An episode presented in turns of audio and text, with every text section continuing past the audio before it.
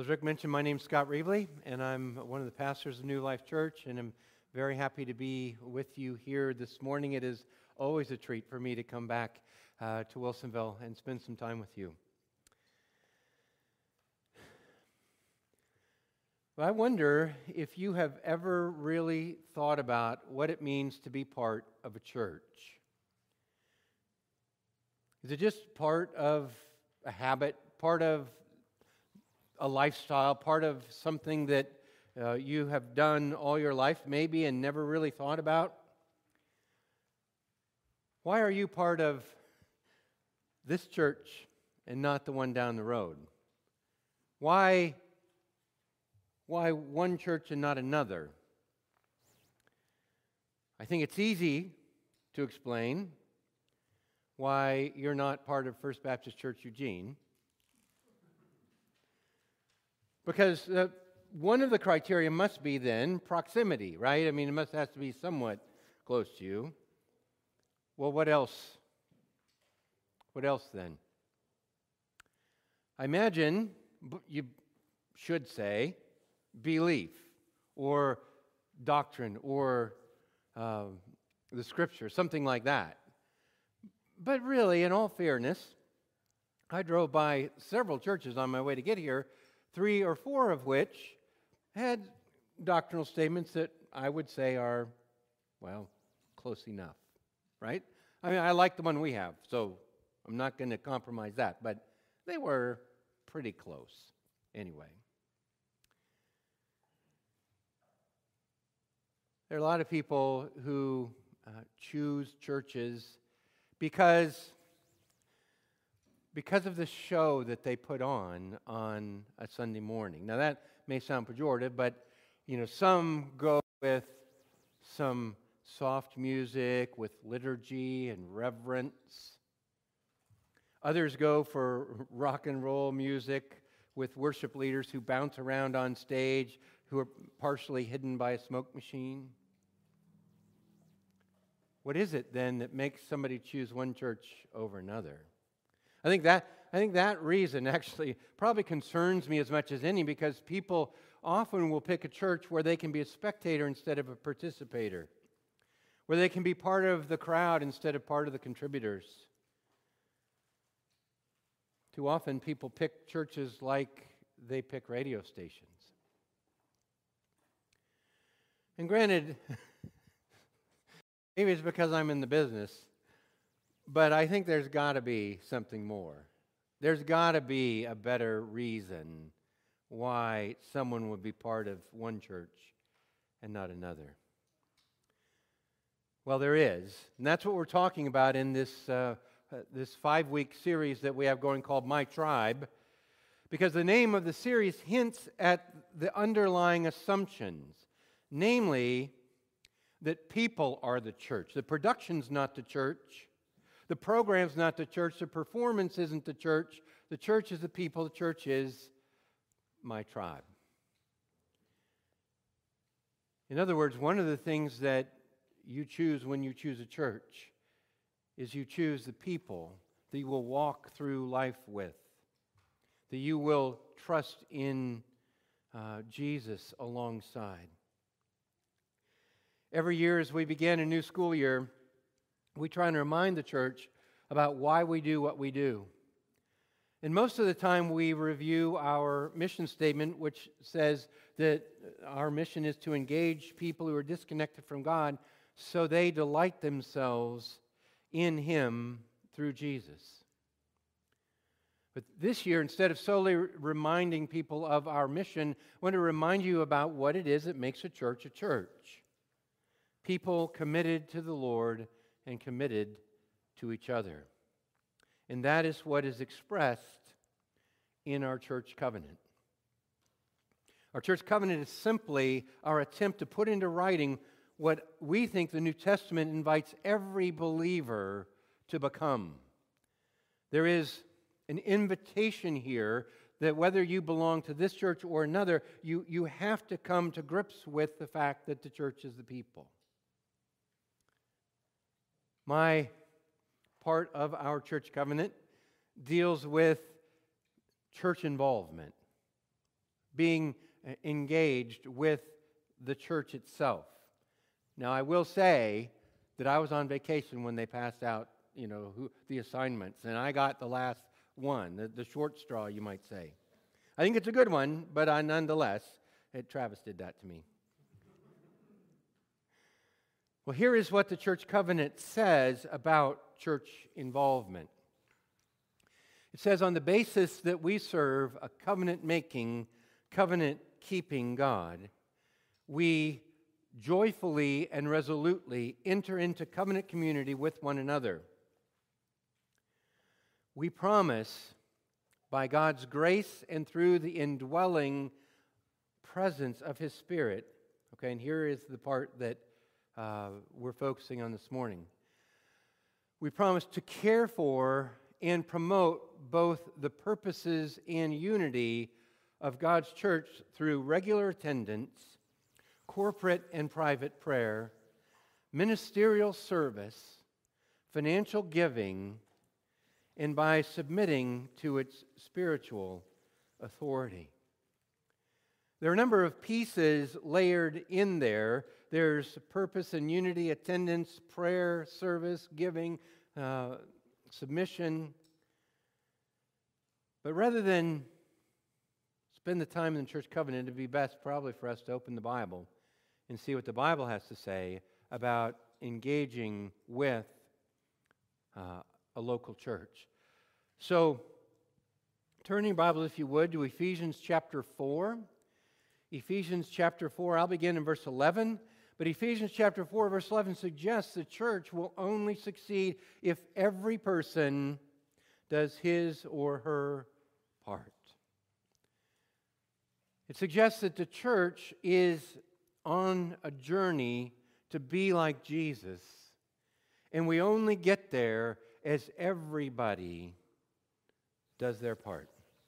So, Ephesians chapter 4, verse 11 uh, reads this way And he gave the apostles, the prophets, the evangelists, the shepherds, and teachers to equip the saints for the work of ministry, for building up the body of Christ, until we all attain to the unity of the faith and of the knowledge of the Son of God, to mature manhood, to the measure of the stature of fullness of the fullness of Christ so that we may no longer be children tossed to and fro by the waves and carried about by every wind of doctrine, by human cunning, by craftiness and deceitful schemes. Rather, speaking the truth in love, we are to grow up in every way into Him who is the head, into Christ, from whom the whole body, joined and held together by every joint with which it is equipped, when each part is working properly, makes the body grow so that it builds itself up in love. Well, God loves the church, and He has placed people in it to help grow it up together. God loves the church, and probably more specifically, He's placed you in it to help the other people grow up into Christ. And so, the first thing I want you to notice from this passage in Ephesians is that God's aim is the maturity of the church. God has a target or a destination for the church. There is one thing that is certain God in no way views the church as a club to join or an association that you pay dues to. He sees it in a much more organic and living way. Notice the language that he uses about the church. Until we all attain to the unity of the faith and of the knowledge of the Son of God, to mature manhood, to the measure of the stature of the fullness of Christ that the, the church is going to function like it is with every part doing its work until so there's it's temporary until we all attain to the unity of the faith and the knowledge of the Son of God, to mature man, to the measure of the stature of the fullness of Christ. We are on a journey. There is a destination. That destination is the unity of the faith, the knowledge of the Son of God, maturity, and the stature of the fullness of Christ. To say it another way, the church is in process, in process toward likeness to Jesus.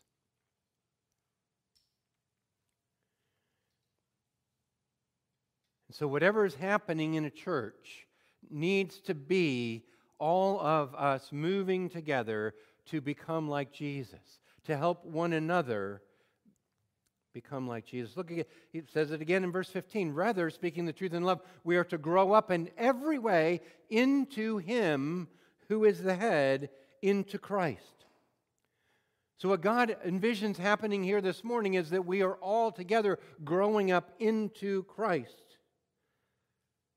Our corporate union with Christ, our corporate correspondence to Christ, is the goal of the church.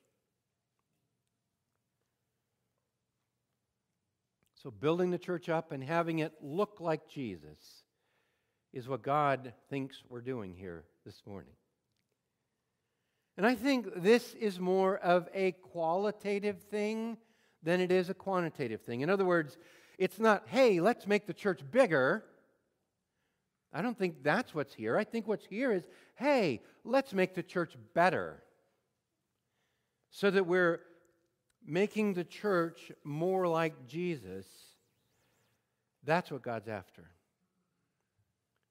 So that the church is better and it reflects the character of Jesus to one another and to the world. What this means, what this means though, is that God is not the God of the status quo.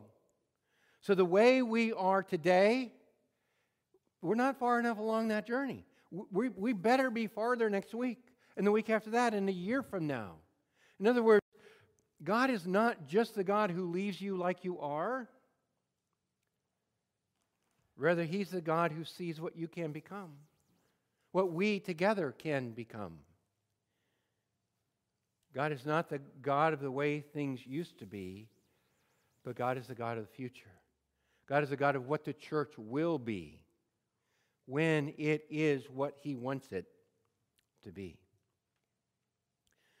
So you need to know that God has a destination in mind, He has a goal in mind for us, namely, that we together will reflect to one another and to the world the person of Jesus.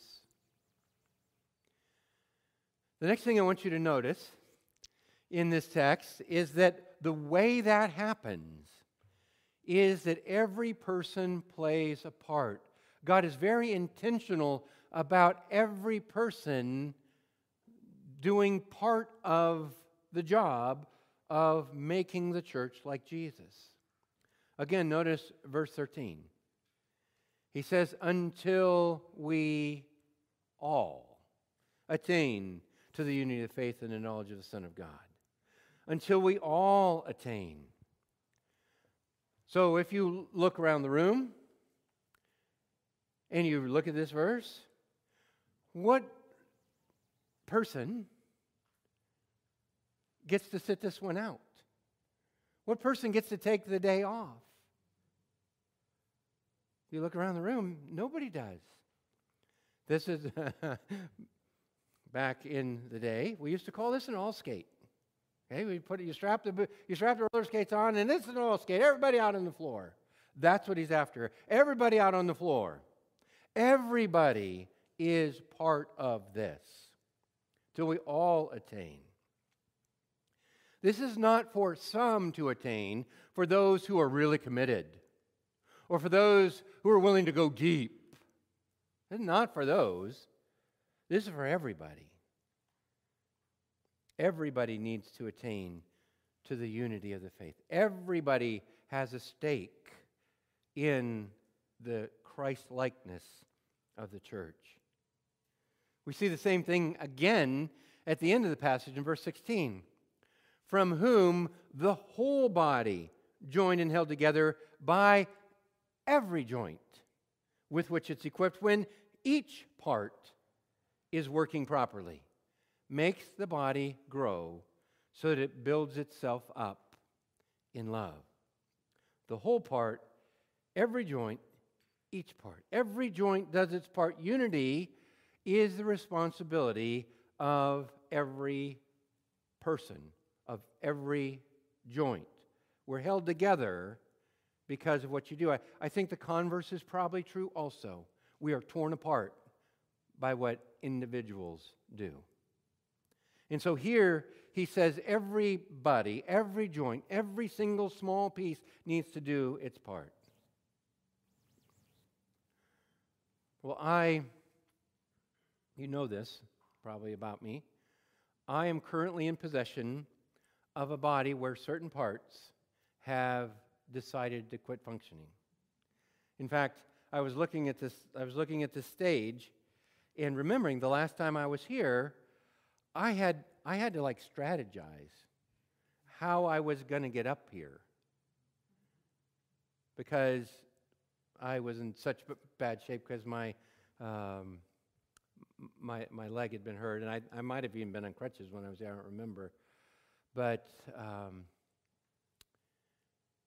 I missed it when it wasn't working. Uh, I that wasn't my first knee problem. My first knee problem was that I had an anterior cruciate ligament that just decided to be finished, and it's about the size of my pinky, and um, I've had eight surgeries on that knee since then. And the whole rest of me now is out of whack, trying to compensate for what that one little part isn't doing. And you don't need to have as many knee surgeries as I've had to know that, that if one little part is off, that it can ruin your whole day. All you need to do is stub your toe in the dark, and you realize what a difference one small member can make. Because I think that we think that there are the certain important people or certain important jobs or certain important things that, ha- that must happen. But the reality is, every one of us, no matter how small you think your part is, we make a difference. Some of you, some of you have had back trouble, and you've got a disc that bulges, and that, I mean, that disc is just tiny and yet you know it's there, and you really wish that it was 100%.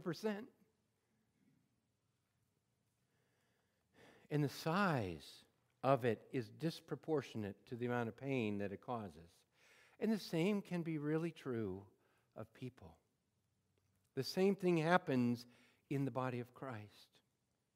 When one part is not functioning and others try and compensate, the pain can be significant and the function is really not that great. I mean, this, let me just give you some examples from the past couple weeks. Uh, I had somebody uh, call me actually about repairing the uh, air conditioner here. And first of all, it was, it was a church member who is volunteering to repair the air conditioner. I'm just going to say if that particular part wasn't working, there'd be no air conditioning because I'm certainly not fixing it. Because everybody has a part, right? That's the thing that that's that's the thing that we need to know that I love people who do different things than me. We're naturally wired to love the people that are sort of the same as us. But you got to realize it's the people who are different from us that really make the whole thing work. Uh, a week ago or so, I went to a Joni's and Friends uh, camp for families with disabilities. And uh, several people from our church were serving there. And I, I walked up. Uh, uh, it was sort of pastor's day, so I was supposed to go, right? And I walked up and I became instantly nervous about what I was going to encounter there. And I and my my nerves were well founded. I probably would have lasted maybe 15 minutes as a volunteer there. But God had equipped these people from our church to play a part that I couldn't play that was so incredibly precious and so beautiful and so encouraging to me. Such a blessing to me to go watch them in action, doing what God had placed on their heart to do that was so out of what I have ever uh, thought about doing, that it was just beautiful. And in order for the body of Christ to do what the body of Christ was supposed to do, they had to play their part.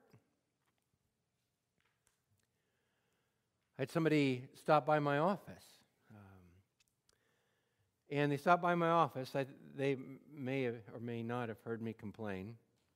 Uh, I've probably done more than my share recently.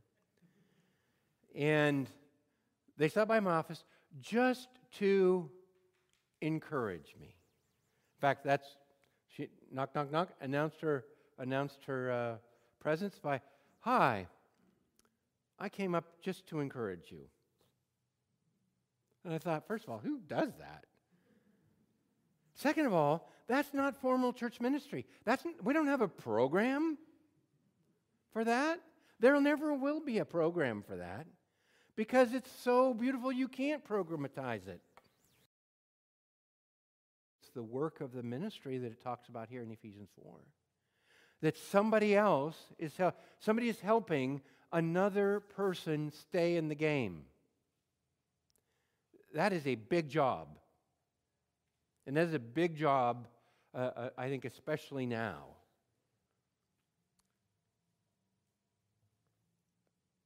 And every part has to function like that for us to keep going. Um, I had a couple people who heard this message uh, who um, heard me talking about every part doing its work and they felt guilty because, well, I'm not doing enough. This is not about doing enough, it's about doing what you can. It's about doing your thing. And these people who felt guilty were functioning at their limit. They were behind the scenes. They were praying for people. They were calling people. They were writing cards. They were meeting with people. They were caring for people. And so when I say everybody needs to do their part, I'm not saying you should feel guilty about not being part of this program or that program. I'm saying show up. Let the Spirit of God lead you to love other people. And that is what builds the church up. You are a gift to other people, and you are indispensable. That's the message of this text. And if you decide to check out, we all lose. The third thing I want you to notice here about this text is that God has given the church a catalyst for this kind of life, this life where everybody contributes, that where everybody moves toward likeness to Jesus. And those catalysts, he says, are evangelists, or apostles, prophets, evangelists, pastors, teachers in verse 11. And they are given to the church for the equipping of the saints for the work of the ministry. And so the work of the ministry is the work that God's people do not the work that the pastors do. In fact, there are some places, there are some places where they call the pastor the minister. Okay, we, we don't do that here because uh, the minister is everywhere. I'm looking at the ministers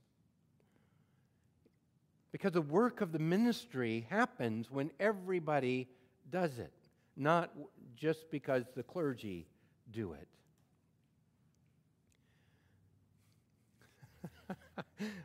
oh, I had, you know, we, are doing this rotation, right? I've given this message two or three times, and and the things that people say afterwards. I, I had somebody first time church, first time, stopped me at the door, said, "You must be the minister."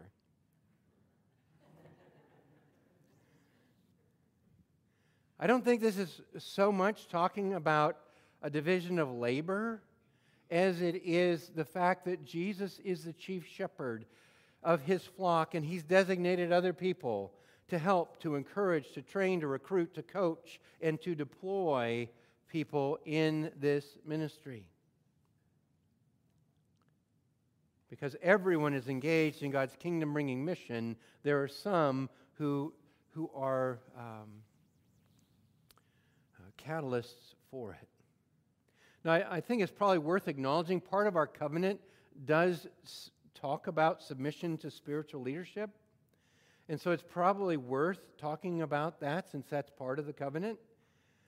In this last year, I will admit, has been more difficult than most with respect to the need for submission. It's been, it's been far harder for me to submit this past year than um, it has before. And the leaders have had to submit, and so has the church. And I will say that really you have been wonderful about this. The church has been really, really good. There have been some who have made it a little bit difficult, but on the whole, the church has been really, really good. But when it talks about giving some as shepherds and teachers, that God has placed some there in a response, given them the responsibility of leadership and authority, and the rest of the church uh, responsibility of submission. It is worth talking about because we, we somehow think that uh, submission to authority implies that authority has the, the um, green light to do something crazy. And everybody has to go along with something crazy. That somehow there is this overbearing, abusive permission for church leaders, and there isn't. There is nothing in the Bible that suggests that that is true. Overbearing, abusive, sinful leadership is not part of God's plan for the church, nor is it something that you should submit to. God's plan for leadership is that there are humble servant leaders who do the best that they can to try and follow the leadership of the chief shepherd, so that together we all do our best to follow him. And when they do their best and the church submits to them, then we all do our best together. And that really is the best that we can do. That, I think, is the way that he sees us working together. And there is a place. You need to know there is a place, though, for authoritative teaching. Because it seems that the biggest problem here, if you look in verses 13 and 14, is that people are driven and tossed by the wind with every uh, with cunning craftiness and deceitful scheming and these bad ideas. There are bad ideas that keep us from becoming like Jesus. And I think God wants those addressed. God doesn't just want those addressed from here, though. God wants those addressed from all of you, to address them with others of you. Because, you see that in verse 15, speaking the truth in love. This is not just for those who somehow have a platform, this is for all of us speaking the truth in love. All of us speaking to one another so that each part does its share of speaking the truth. And so I think God's intent is for us to, to not buy into those ideas that keep us divided, those ideas that keep us uh, at one another, or keep us from growing to be like Jesus. Well, the final thing that I want you to see in this text is, um, is simply how much love is involved. And really, if you're going to look at how much love is involved, just, just look back a little ways to chapter 3. In verse 19, there is a prayer that says, that prays that we may all come to know the love of Christ that passes knowledge. And so, whatever conversation about what the church is supposed to be doing, it starts with prayer about love, about what it means to be loved by Christ. May all of you know what you can't really know. May you all know what is so good that you'll never fully know it namely, the love of Christ. Then, in chapter 4, verse 3, and we read it earlier, we bear with one another in love. I mean, the, the whole idea, the whole idea just sort of smacks of an opportunity, doesn't it? An opportunity to go one way or the other. When you have to bear with people, that's because they're hard to bear with. That's the only reason you talk about that. If, if everyone was, you know, got along and everyone was easy to be around and everyone did everything the same and saw it all the same, it'd be super easy and we wouldn't need love. But he wants us to know that really this is about love because you have a Savior who loves you and you are growing up into love. Then in verse 7, we see the victorious Christ giving gifts to his church. Giving gifts to his church. That, that's what you do for people you love. We had, just last Sunday, I had a, a grandson born. And uh, it was funny. Somehow, automatically, apart from anything he did, he just sort of sits there. People would bring him gifts. Like, here, welcome. We love you. We're glad you're here. And guess what? That's what Jesus does to his church apart from anything we do. He just says, Hey, I love you. Here's some gifts. Then you have in verse 15 the church speaking to one another in love. The church loving one another enough to tell each other the truth. And then in verse 19, See, it shows up over and over and over. I just have to, have to acknowledge it. The final word in the passage itself is love. Building yourself up in love. The act of pitching in, in contributing whatever you can, no matter how big or small.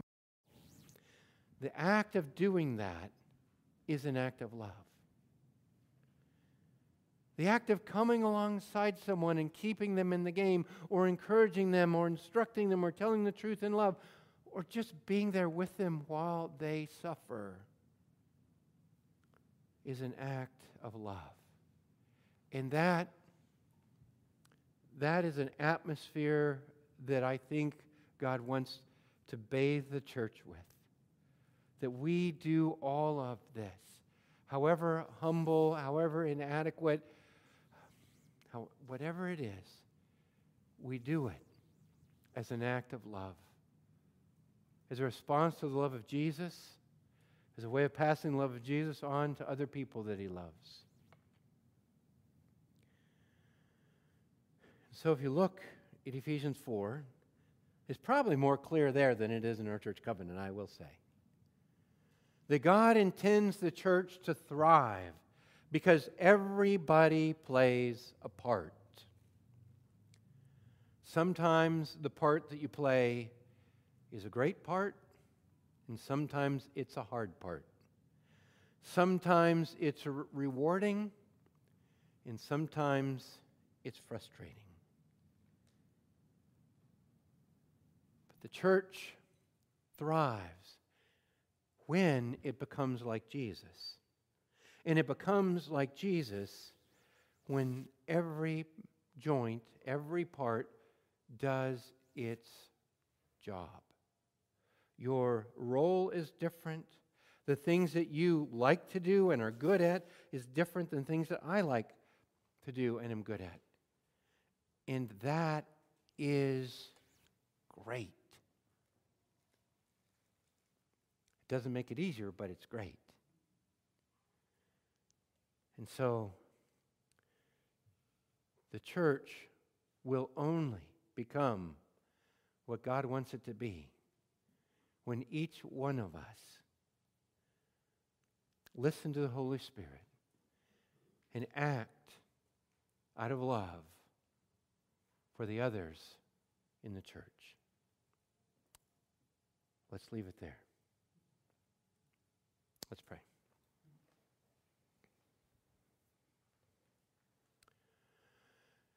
Heavenly Father, I do ask that you would, in your kindness, help us to see what it is you want us to do. Father, we each, um, we trust your word that we each have a part to play. Would you help us to play it? Even right after the service, even this week, would your spirit lead us that we might express your love to somebody else? That we might together with them grow up to be like Jesus. And so I ask this in his name for our good and for your glory.